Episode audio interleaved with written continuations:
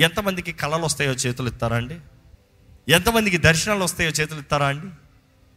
తక్కువ మంది. దేవుడు వాక్యలో చూస్తే అనేక సార్లు దేవుడు తన ప్రజలు మాత్రమే కాదు ప్రతి ఒక్క మానవుడికి అన్యుడమని ఎలాంటి వ్యక్తి అనే మానవుడికి వార్తనిస్తానికి ఒక జరగబోయే విషయాన్ని తెలియజేస్తానికి లేకపోతే ఒక సంఘటన తెలియజేస్తానికి ఆయన దర్శనాల రీతిగా మాట్లాడుతూ చూస్తాం.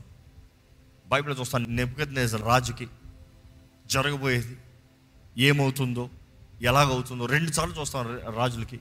అదే రీతిగా యోసెఫ్ దగ్గర చూస్తున్నాము ఫరో రాజు. ఇప్పుడు ఆ వాక్యాన్ని ఒక్కసారి చదువుతామండి ఎందుకంటే యోసేపు ఈరోజు మన దగ్గరకు వచ్చి మాట్లాడితే ఈ వాక్యం మీకు చాలా స్పష్టంగా చక్కగా వివరిస్తాడు. ఆది కాండము నలభై ఒకటో అధ్యాయము ఒకటో వచ్చినము రెండేళ్ళు గడిచిన తరువాత. ఫరో ఒక కల కనెను. అందులో అతడు ఏటి దగ్గర నిలిచి ఉండగా చూపునకు అందమైనవియు బలిసినవియునైనా ఏడు ఆవులు ఏటిలో నుండి పైకి వచ్చుచు జమ్ములో మేయుచుండెను. వాటి తరువాత చూపునకు వికారమై చిక్కిపోయిన మరి ఏడు ఆవులు ఏటిల నుండి పైకి వచ్చుచు ఏటి ఒడ్డున ఆ ఆవుల దగ్గర నిలుచుండెను. అప్పుడు చూపునకు వికారమై చిక్కిపోయిన ఆ ఆవులు చూపునకు అందమై బలిసిన ఆవులను తినివేయుచుండెను. అంతలో ఫరో మేలుకొనెను. మనం చూస్తున్నాము ఫరోకు ఒక కళ వచ్చిందంట. ఆ కళలో ఏడు బలిసిన ఆవులు ఏడు చిక్కుపోయిన ఆవులు. బలిసిన ఆవులు చక్కగా మేస్తున్నాయంట. చిక్కిపోయిన ఆవులు వచ్చి బలిసిన ఆవుల్ని తినేసాయంట. బలిసిన ఆవుల్ని చిక్కిపోయిన ఆవులు తిన్న తర్వాత చిక్కిపోయిన ఆవులు ఎలా ఉన్నాయి? బలిసిపోయా? లావైపోయా? కాదు. అంటే ఆ కళల భావము చూస్తే అర్థము చూస్తే అక్కడ కళ ఆకలి గురించి కాదు. ఎందుకంటే ఆకలితో అవి వచ్చి ఉంటే ఆకలితో తినేసి ఇవి లావుగా అయి ఉండేవి కానీ లావుగా ఉన్న వాటిని సన్నంగా తిని సన్నంగానే ఉన్నాయి. కానీ అదే సమయంలో అక్కడ కళ అంతా ఆవుల గురించా? కాదు. ఎందుకంటే చాలామంది కళ వచ్చిందనుకో నా కళలో ఆవు వచ్చింది ఏడు ఆవులు వచ్చాయి లావు ఆవులు సన్నటి ఆవులు ఇవి ఆవిడని తినేసాయి. ఆవులే కథ ఆవులే కళ. కానీ ఇక్కడ చూస్తే ఆవులకి ఈ కళకి సంబంధమే లేదు. ఎందుకంటే ఆవులు కాదంట ఎన్ని ఆవులు? ఏడు. అంటే ఆ సంఖ్య. అంటే ఆవులు బలిసిన దానికి అర్థం ఏంటంటే సమృద్ధి. ఎండిన దానికి అర్థం ఏంటి? కరువ. కరువు. So there is a difference నువ్వు అనుకునేది కాదు నువ్వు ఊహించినట్టు కాదు అక్కడ ఒక అర్థం ఉంది. ఆ గ్రహింపునిచ్చేవాడు దేవుడే. ఈయనకి కాని కళ దేవుడు ఇచ్చాడంట ఆయనకి అర్థమయ్యే రీతిగా ఆయనకి ఏదో ఒక జ్ఞాపకం ఉండే రీతిగా ఇచ్చాడంట. చదువుతారా? అండి దయచేసి కొనసాగిద్దామా? అతడు నిద్రించి రెండవసారి కలకనెను ఆ కళకి మొదటి కళకి ఆయన డిస్టర్బ్ అయ్యి లేచి మరలా పడుకున్నాడంట. రెండో కళ వచ్చిందంట. రెండో కళ అందులో. మంచి పుష్టిగల ఏడు వెన్నులు ఒక్క దంటున పుట్టుచుండెను. మరియు తూర్పు గాలి చేత చెడిపోయిన ఏడు పీల వెన్నులు వాటి తరువాత మొలిచెను. అప్పుడు నిండైన పుష్టిగల ఆ ఏడు వెన్నులను ఆ పీల వెన్నులు మృంగివేసెను. అంతలో ఫరో మేలుకొని అది కళ అని గ్రహించెను. మరలా ఆయన లేచి కళ అని గ్రహించాడంట. అంటే అర్థం ఏంటి? ఆయన ఏదో భయపడ్డాడు. ఏదో కలవరపడ్డాడు. ఏదో టెన్షన్ అయ్యాడు. అక్కడ కూడా బలిసినవి ఎండినవి. మరలా ఏడు ఏడు. దాని తర్వాత చదువుదామండి ఏం జరిగిందో? తెల్లవారినప్పుడు. అతని మనస్సు కలవరపడింది గనుక అతడి మనస్సు కలవరపడింది. అతడు ఐగుప్తు దేశ శకునగాండ్రందరినీ అక్కడి విద్వాంసులందరినీ పిలువనంపి ఫరో తన కళలను వివరించి వారితో చెప్పిన గాని ఫరోకు వాటి భావము తెలుపగల వాడెవడనూ లేకపోయేను. సో ఇక్కడ చూస్తున్నాము ఈయన కళ ఏంటో జ్ఞాపకం ఉంది దాన్ని బట్టి ఆయన భయపడ్డాడు కానీ దాని భావాన్ని అడిగితే ఎవ్వరూ చెప్పలేకపోతున్నారు. ఐగుప్తి శకునుగా అంటారంటే they were the most wise people back in those days ఆ రోజుల్లో వారే అతి జ్ఞానులు. సకల జ్ఞానం కలిగిన వారు అని చెప్పొచ్చు. ఐగుప్తి విత్త ఐగుప్తి జ్ఞానం అంటే ఎంతో ఘనమని చెప్తారు. కానీ అటువంటి వారు చెప్పలేకపోయారంట ఏంటి కలకి భావము? అదే రీతిగా చదువుకుంటూ వెళ్తే అప్పుడు పానదాయకుల అధిపతి నేడు నా తప్పిదములను జ్ఞాపకము చేసుకొనుచున్నాను. ఫరో తన దాసుల మీద కోపగించి నన్నును భక్ష్యకారుల అధిపతిని మా ఉభయులను అదే ఆ దాసుడు జ్ఞాపకం చేసుకుని తనకు సహాయం చేసి తన దర్శనాన్ని చెప్పిన యోసేపు గురించి చెప్తున్నాడు. అప్పుడు యోసేపుని తీసుకుని రమ్మంటున్నాడు. యోసేపుని తీసుకుని రమ్మన్నప్పుడు ఒకసారి యోసేపుని తీసుకొచ్చిన తర్వాత పద్నాలుగో వచ్చిన చదువుతామండి. ఫరో యోసేపును పిలువనంపెను ఆ. కాబట్టి చెరసాల్లో నుండి అతని త్వరగా రప్పించిరి. ఆ. అతడు క్షౌరము చేయించుకొని మంచి బట్టలు కట్టుకొని ఫరో ఎద్దుకు వచ్చెను. ఫరో యోసేపుతో నేనొక కల కంటిని దాని భావమును తెలుపగల వారెవరనూ లేరు. నీవు కలను విన్న ఎడల దాని భావమును తెలుపగలవని నిన్ను గూర్చి వింటిదని అతనితో చెప్పినందుకు యోసేపు నా వలన కాదు దేవుడే ఫరోకు క్షేమకరమైన ఉత్తరమిచ్చునని ఫరోతో చెప్పెను. అందుకు ఫరో నా కలలో నేను ఏటి యొద్దన నిలిచింటిని బలిసినవియు చూపునకు అందమైనవియునైనా ఏడు ఆవులు ఏట్లో నుండి పైకి వచ్చి జమ్ములో మేయుచుండెను. మరియు నీరసమై బహు వికారము కలిగి చిక్కిపోయిన మరి ఏడు ఆవులు వాటి తరువాత పైకి వచ్చెను. వీటి అంత వికారమైనవి ఐగుప్తు దేశమందు ఎక్కడనూ నాకు కనబడలేదు. చిక్కిపోయి వికారముగానున్న ఆవులు బలిసిన మొదటి ఏడు ఆవులను తినివేసెను. అవి వాటి కడుపులో పడిన కానీ అవి కడుపులో పడినట్టు కనబడలేదు. మొదట వండినట్లే అవి చూపునకు వికారముగా ఉండెను. అంతలో నేను మేలుకొంటిని. మరియు నా కలలో నేను చూడగా పుష్టిగల ఏడు మంచి వెన్నులు ఒక దంటును పుట్టెను. మరియు తూర్పు గాలి చేత చెడిపోయి ఎండిన ఏడు పీల వెన్నులు వాటి తర్వాత మొలిచెను. ఈ పీల వెన్నులు ఆ మంచి వెన్నులను మృంగివేసెను ఈ కలను జ్ఞానులకు తెలియజెప్పితిని గాని దాని భావమును తెలుపగల వారెవరనూ లేరని అతనితో చెప్పెను. అందుకు యోసేపు ఫరో కనిన కల ఒక్కటే. దేవుడు తాను చేయబోచున్నది ఫరోకు తెలియజేసెను. ఆగండి. ఏమంటున్నాడు? అయ్యా రాజా నువ్వు రెండు కళలు కన్నావు కానీ నీ కళలు ఒకటే ఈరోజు మీ జీవితంలో దేవుడు ఎన్నో కళలు చూపిస్తున్నాడేమో ఎన్నో దర్శనాలు చూపిస్తున్నాడేమో. ఆయన చూపించేవన్నీ ఒకటే ఉంటుంది. అంటే నీ పరిస్థితి నీ జీవితము ఏంటి? నీకు జరగబోయేది ఏంటి? నీ జీవితంలో ముందు దృష్టి కలిగి ఉండాల్సింది ఏంటి? ఆయన అంటాడు రాజా నీకు రెండు ఒకటే. దేవుడు జరగబోయేవి నీకు తెలియజేస్తున్నాడు. ఏంటి? ఏడు సంఖ్య చూస్తే ఏడు ఏడు సంపూర్ణ సంఖ్య. అదే రీతిగా ఏడు చూసినప్పుడు ఏడు సంవత్సరాల సుఖము సంతోషము అభివృద్ధి ఆశీర్వాదము. అదే సమయంలో ఏడు సంవత్సరంలో కరువు రెండు సమయం గురించి మాట్లాడుతుంది. సమయము. దేవుడు వాటిలో చూస్తే యోలి గ్రంథంలో చూస్తే దేవుడు అంటాడు మిడతలు తినివేసిన సంవత్సరములు నీకు తిరిగి మరలా అనుగ్రహిస్తాను. మిడతలు సంవత్సరములు తింటాయంట. జంతువులు జంతువులు తింటాయని బాగానే తెలుసు. కానీ జంతువులు సమయం ఎలా తింటాయి? అంటే అక్కడ యాక్చువల్గా మిడతలు మిడతలు కాదు. అక్కడ ఏదో ఉంది. మిడతలు తినివేసిన సంవత్సరములు నీకు తిరిగిస్తాను. ఇక్కడ ఈ గ్రంథం చదువుతూ ఉంటే లేకపోతే ఈ ఈ ఉదాహరణ చదువుతూ ఉంటే ఈ కళ గురించి చదువుతూ ఉంటే ఒక మర్మం తెలియజేయబడుతుంది ఏంటంటే ఈ మర్మం అర్థం ఏంటంటే సంవత్సరములు సంవత్సరములు తింటాయంట. ఏడు సంవత్సరముల సుఖంని ఏడు సంవత్సరాల అభివృద్ధిని ఏడు సంవత్సరముల ఆశీర్వాదాన్ని ఏడు సంవత్సరముల కరువు తినేస్తుందంట. అంటే సంవత్సరములు సంవత్సరములు తినగలదు. మీ జీవితంలో సంవత్సరములు సంవత్సరాలు తిన్నాయా? ఏంటి అది? మీ జీవితంలో బాగుగా ఉన్న సంవత్సరములంతా ఒకేసారి నాశనంగా అయిపోయి కరువు కాలంలో కరువువారిగా బక్కగా చిక్కిపోయిన పరిస్థితుల్లో మీ బ్రతుకు నిలబడటానికి. ఎంతోమంది జీవితంలో ఒకప్పుడు బాగుండింది ఒకప్పుడు ఉన్నాయి ఒకప్పుడు మంచిగా ఉంది ఒకప్పుడు చేశాను కానీ ఇప్పుడు ఏమీ లేదే. ఇప్పుడేం జరుగుతుంది? ఏమి జరుగుతలేదే. ఇప్పుడు ఎంతోమంది కష్టము నష్టంలో ఉంటున్నారు అసలు ఈ సమృద్ధే మర్చిపోతున్నారంట.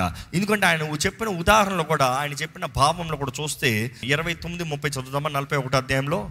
ఇదిగో ఇదిగో, ఐగుప్- ఐగుప్తు దేశం అంతటను ఐగుప్తు దేశం అంతటను బహు సమృద్ధిగా పంట పండు ఏడు సంవత్సరములు. వచ్చుచున్నవి. మరియు కరువు గల ఏడు సంవత్సరములు వాటి తర్వాత వచ్చును. అప్పుడు ఐగుప్తు దేశమందు ఆ పంట సమృద్ధి యావత్తును మరువబడును. ఏంటంట? ఐగుప్తు దేశమందు ఆ పంట సమృద్ధి యావత్తు మరువబడును. మరువబడును. అంటే నీకున్న సమృద్ధి అంతా మర్చిపోతావంట. ఏడు సంవత్సరాల సమృద్ధి ఉండింది కానీ కరువు వచ్చిన తర్వాత సమృద్ధి ఉన్నన్న విషయమే మర్చిపోతారంట. చాలామంది జీవితంలో కూడా దేవుడు సమృద్ధిని ఇచ్చాడు ఒకప్పుడు. దేవుడు నా జీవితంలో ఎన్నో ఆశీర్వాదాలు ఇచ్చాడండి అన్నవారు ఉంటే చేతులతో అల్లెలు చెప్తారండి ఈరోజు కరువులో ఉన్నవారు వద్దులే. ఆశీర్వాదాన్నే మర్చిపోయిన వారు ఉన్నారు ఆయన ఇచ్చిన సమృద్ధినే మర్చిపోయిన వారు ఉన్నారు ఆయన మీరు చేసిన ప్రార్థనలకి జవాబు ఇచ్చిందే మర్చిపోయిన వారు ఉన్నారు ఈరోజు ఇప్పుడు అవ్వలేదే అని అలిగేవారు ఎంతోమంది ఉన్నారు. ఇక్కడ చూస్తే సమృద్ధి అనే విషయాన్నే మర్చిపోతారంట. సమృద్ధి అనే అంశమే మర్చిపోతారంట. ఎప్పుడూ సమృద్ధి లేని వారుగా ఎప్పుడూ కరువులో ఉన్నట్టుగానే భావిస్తారంట. కాలము సమయము చాలా భయంకరమైందండి. కాలము సమయము అని చూసినప్పుడు సమయం గతించిన సమయం మరలా తిరిగి రాదు. కానీ కాలం ఏంటంటే నీ చుట్టే తిరుగుతున్నానంటది. కాలం అనేటప్పుడు సంవత్సరంలో నాలుగు కాలాలు ఉంటాయి. చెప్తారా? Summer winter fall spring. ఈ నాలుగు కాలాలు చూసినప్పుడు ఒక కాలం వచ్చేటప్పుడు నెక్స్ట్ కాలం నుండి లెటర్ తీసుకుని వస్తాడంట. నేను వస్తున్నాను నెక్స్ట్ అండి ఏ ఒక్కరు ఒకే కాలం నిరంతరం ఉంటుందని అనుకోలేము. కానీ దేవుడు అంటున్నాడు ఏ కాలము స్థిరంగా ఉండేది కాదు అన్ని కాలాలు మారుతూనే ఉంటాయి. కాలము మారినట్టుగా నీ బ్రతుకులో కూడా పరిస్థితులు మారుతూ ఉంటాయి. నీ జీవితంలో అన్నీ ఒకేలాగా ఉంటాయి అనుకోవద్దు. రాత్రంతా ఏడుస్తున్నావు కానీ ఇదిగో పగలు వస్తుంది ఆనందం వస్తుంది. కానీ పగలు వచ్చిన తర్వాత ఎప్పటికీ ఆనందమే కదా మరలా రాత్రి వస్తుంది జాగ్రత్త. రాత్రి వచ్చేటప్పుడు మరలా ఏమొస్తుంది? దుఃఖం ఏడుపు వస్తుంది జాగ్రత్త. అంటే ప్రతి ఒక్కరి జీవితంలో కూడా సంతోష కాలాలు ఉంటాయి దుఃఖ కాలాలు ఉంటాయి. ఆనందకరమైన దినాలు ఉంటాయి శ్రమ పడే దినాలు ఉంటాయి లాభ దినాలు ఉంటాయి ఆశీర్వదించబడిన దినాలు ఉంటాయి ప్రయాసపడి ఏడుపుతో బాధతో విత్తే దినాలు ఉంటాయి. ప్రతి కాలము నెక్స్ట్ కాలానికి సిద్ధపడేలాగా నీకు అవకాశం ఇస్తుంది. అవకాశం సద్వినియోగపరచుకోవాల్సిన బాధ్యత మనది. ఈరోజు ఎంతోమంది సమయాన్ని వ్యర్థపరుచుకుంటూ అవకాశం లేని వారు ఉన్నారండి.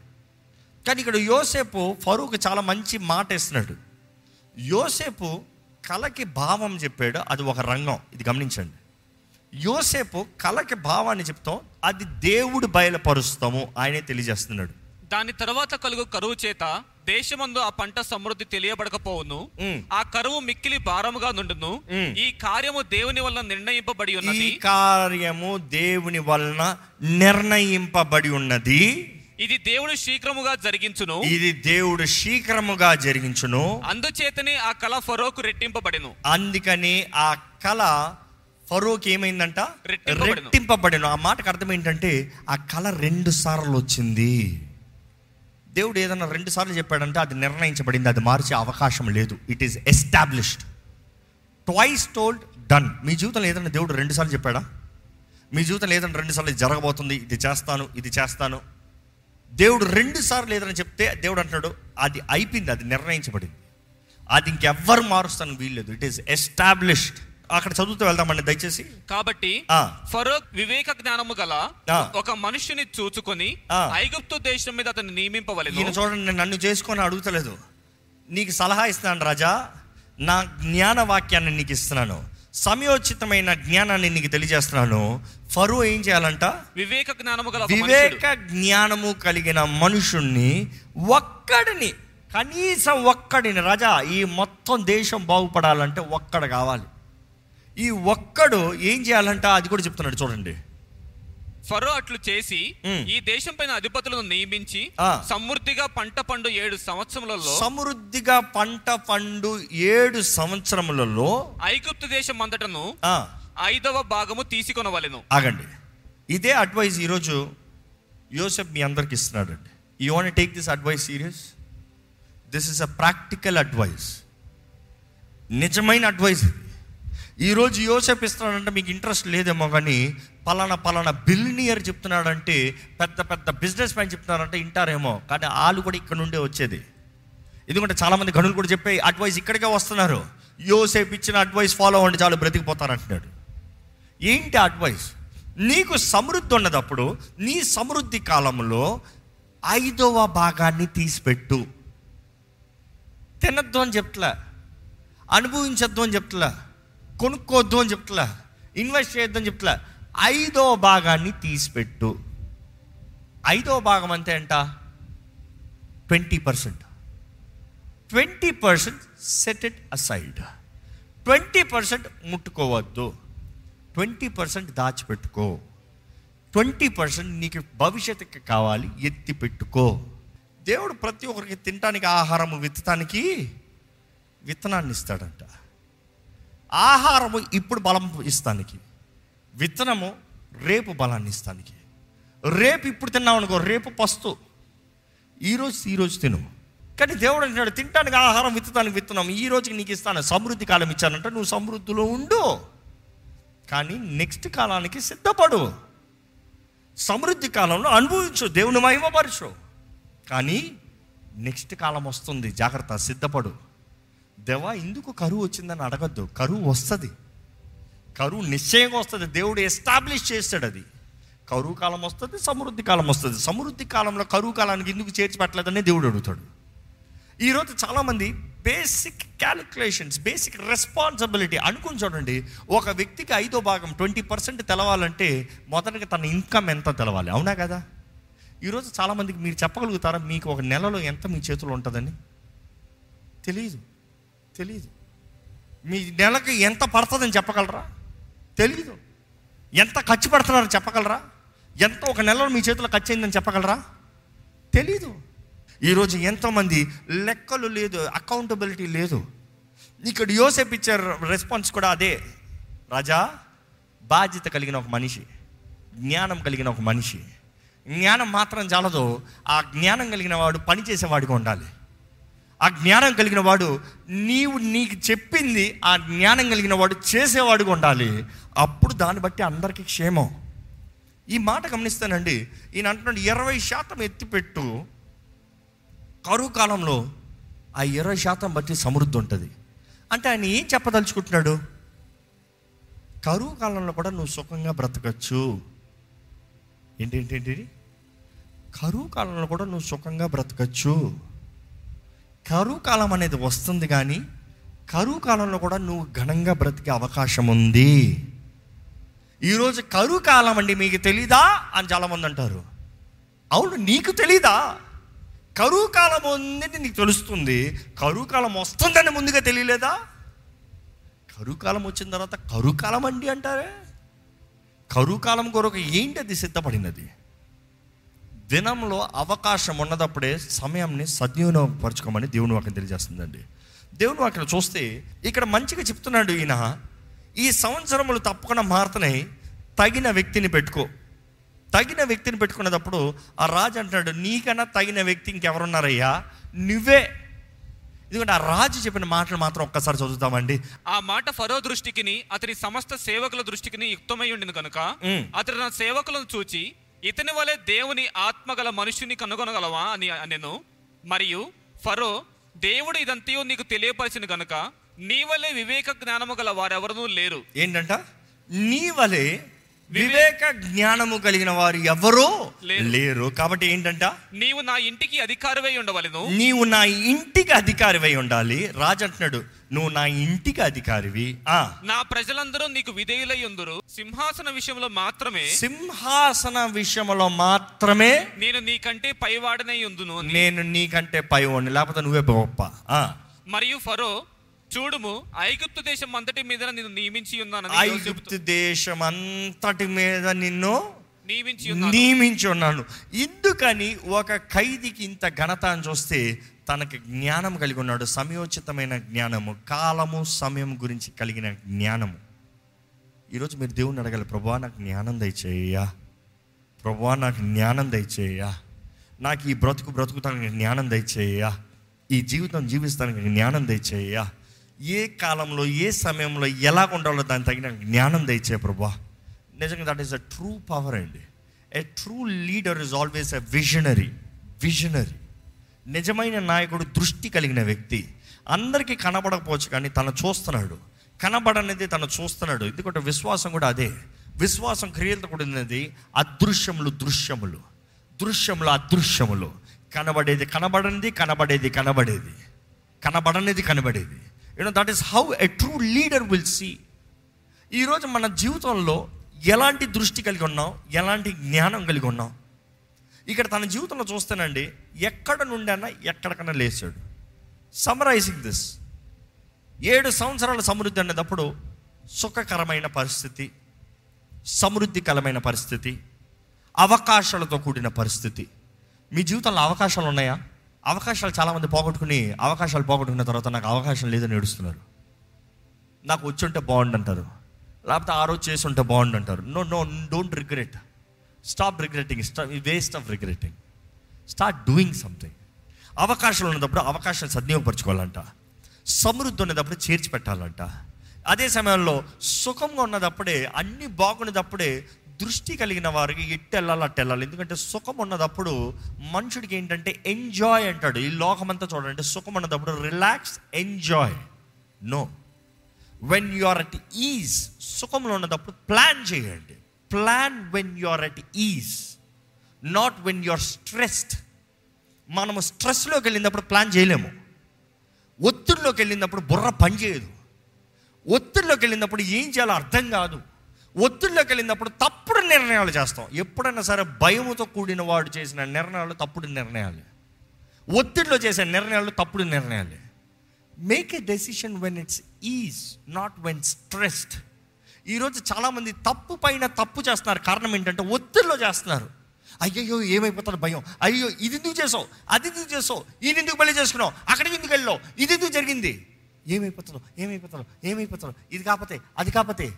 Stop giving excuses you have miss the opportunities miss the abundance miss the ease అందుకని ధనవంతుడు ఎప్పుడు ధనవంతుడు ఉంటాడు అనుకుంటాడు కాదు కాదు కాదు కాదు. దరిద్రుడిగా అయిపోతాడు నెక్స్ట్ అలాగే ఉంటే. ప్రయాసపడాలి. చేర్చి పెట్టాలి కష్టపడాలి. దరిద్రత అంతా ఎప్పుడు నీ బ్రతికి ఇంతే. ఇంక నువ్వు ఎక్కడికి పోలేవు. అందుకని చాలామంది అంటారు నాకు రాదు నాకు కుదరదు నా బ్రతికి ఇంతే. అర్థం చేసుకోలేదు ప్రతి కాలం మారుతుంది ప్రతి సమయం మారుతుంది. నీవు కానీ అర్థం చేసుకున్న వ్యక్తి అయితే సమయోచితమైన జ్ఞానం కలిగిన వ్యక్తి అయితే దాటుకుని పోతూ ఉంటావు. You would know the way out సాధ్యమే. ఈరోజు దేవుని అడగాలి దేవుడు నాకు జ్ఞానం తెచ్చయ్యా. నా బ్రతుకు దినాలు నాకు లెక్క పెడతాను నేర్పించయ్యా. నా జీవితం గతించిపోతుంది నేను ఏం చేస్తున్నాను? తల ఉంచుతామండి అలాగే ప్రార్థన చేసుకుందామండి. ప్రభా నా దినములు ఎలా చూడాలో నేను నేర్పించు ప్రభా. నేనేదో తాత్కాలికమైన కార్యాలు చూసుకుంటున్నాను తాత్కాలికమైన పనులు చూసుకుంటున్నాను. ఏదో ఈ సుఖం ఈ భోగం ఈ కాలంకి ఇదేదో అయిపోతుందిలే అనుకుంటున్నాను. కానీ ప్రభా టీచ్ మీ లో teach me to number my days తారీఖు చెప్తాం కాదు ప్రభా. ఇంతవరకు నా జీవితంలో ఏమి సాధించాను ఈ పాటికి నేను ఏమి సాధించాలి ఇంకా ముందుకు నేను ఏది చేయాలి? ప్రభా నీ వాక్యం తెలియజేస్తున్న రీతిగా ఈ జ్ఞానము కలిగిన వారైతే ఎట్టి పరిస్థితి అయినా కూడా ఎట్టి సంవత్సరమైనా కూడా ఎట్టి కాలమైనా కూడా ఘనంగా జీవించచ్చని నీ వాక్యం తెలియజేస్తుంది. నేను నమ్ముతున్నానయ్యా అవునండి ఈరోజు యోసేపు చెప్పేది కూడా అదే.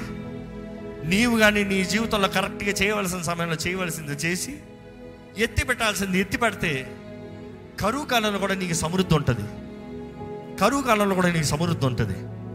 ఒక హెబ్రియుడు ఐగుప్తిని ఏళ్తాం మాత్రమే కాదు ఆ ఒక్క హెబ్రిడ్ని హెబ్రియుడిని బట్టి హెబ్రిలందరికీ పోషణ కలిగిందండి.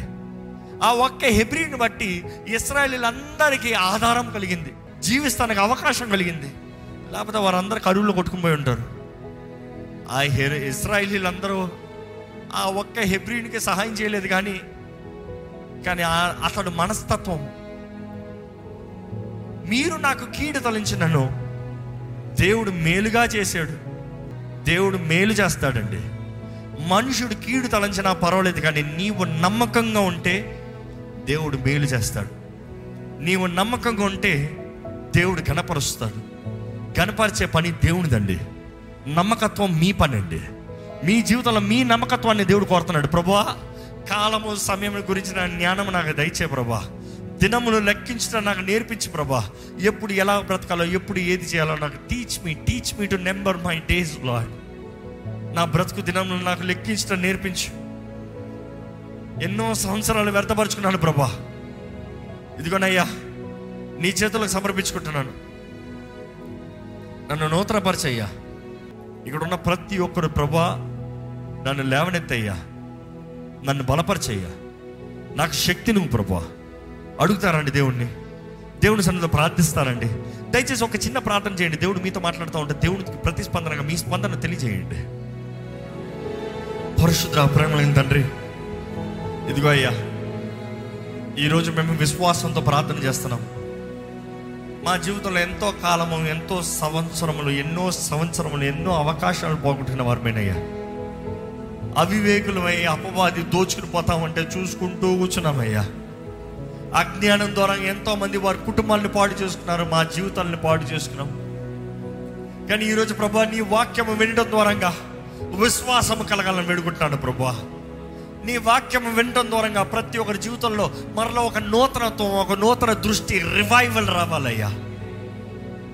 వారు గతంలో చేయలేనిది. నీవు నీ ఆత్మ ద్వారంగా వారి జీవితంలో అడిగి ఊహించు వాటికంటే అత్యధికమైన కార్యాలు జరిగిస్తామనేది అయ్యా వారి గ్రహించుకునే కృపను దయచేయ్యా ఎవరెవరైతే విశ్వాసంతో ముందు తగ్గించుకుంటే ప్రభా నా జీవితాన్ని బాగు చేయవా? నా జీవితాన్ని సరిదిద్దవా? నా జీవితంలో మేలు చేయవా? నాకు మరొక అవకాశం అవ్వాలని ప్రార్థిస్తున్నారు. దర్శించు ప్రభా. మిడతలు తినివేసిన సంవత్సరాలు మరలా తిరిగి ఇస్తానని వాగ్దానం చేసావయ్యా ఈ సంవత్సరం. ఎంతో మంది జీవితాలను నూతన పరుస్తానని వాగ్దానం చేసావయ్యా. ఎంతో మంది జీవితాలను కడతానని వాగ్దానం చేసావు ప్రభా. దేవా నీ బిడ్డల జీవితాలను ముట్టు నీ బిడ్డల జీవితాలను కట్టు నీ బిడ్డల జీవితాలను దర్శించు. విశ్వాసంతో ముందుకు సాగే జీవితంలో దయచేయ్యా. దేనికి బెదరని వారుగా దేనికి చెదరని వారుగా దేని విషయంలో ఆయా అనవసరమైన హలుపు ఉండకూడదయ్యా. మేము ఎంత ప్రయాసపడినానో ప్రతిఫలం చూడాలయ్యా. ప్రతి ప్రయాసకి ప్రతిఫలం చూసే జీవితం దయచే ప్రభా. వ్యర్థముగా నీ బిడ్డలు వారి జీవితాన్ని వారి సమయాన్ని గడపనవద్దు. వ్యర్థంగా వారి కష్టాజితం పోనవద్దు. వ్యర్థంగా వారి శ్రమ పోనవద్దు ప్రభా. ఈ సంవత్సరం కర్మేలుగా చేస్తానన్నవయ్యా. విత్తే ప్రతిదీ అనేక రెట్ల ప్రతిఫలం. మంచి నేల మంచి అవకాశములు మంచి సమయము. ప్రభువా ఇదిగోనయ్యా నీ బిడ్డల జీవితంలో నీ కార్యం జరిగించయ్యా. నువ్వు జరిగించయ్యా నువ్వు జరిగించు ప్రభా నువ్వు చేయగలుగుతావు నీకు సాధ్యమని నమ్ముతున్నాము ప్రభా అయ్యా ప్రభా ఇక్కడ ఉన్న ప్రతి ఒక్కరి పైన దయ చూపి అని మేము వేడుకుంటున్నాము. దయ చూపి ప్రభా ఎంతోమంది మా జీవితంలో మేము ఎన్నో తప్పుడు నిర్ణయాలు బట్టి ఎంతో అవమానంలో మిలిగిన వారు ఉన్నారు ప్రభా. కానీ ప్రభా ఇదిగోనయ్యా నువ్వు ప్రతి అవమానాన్ని కొట్టివేసి ఘనతనిచ్చే దేవుడివి. మనుషుల అభిప్రాయంలో ఏమైనా సరే నువ్వు అన్ని మార్చగలిగిన దేవుడు ప్రభా. ఈరోజు మనుషులు ఏమనుకుంటున్నారో దాని తగినట్టుగా బ్రతకనవద్దయ్యా.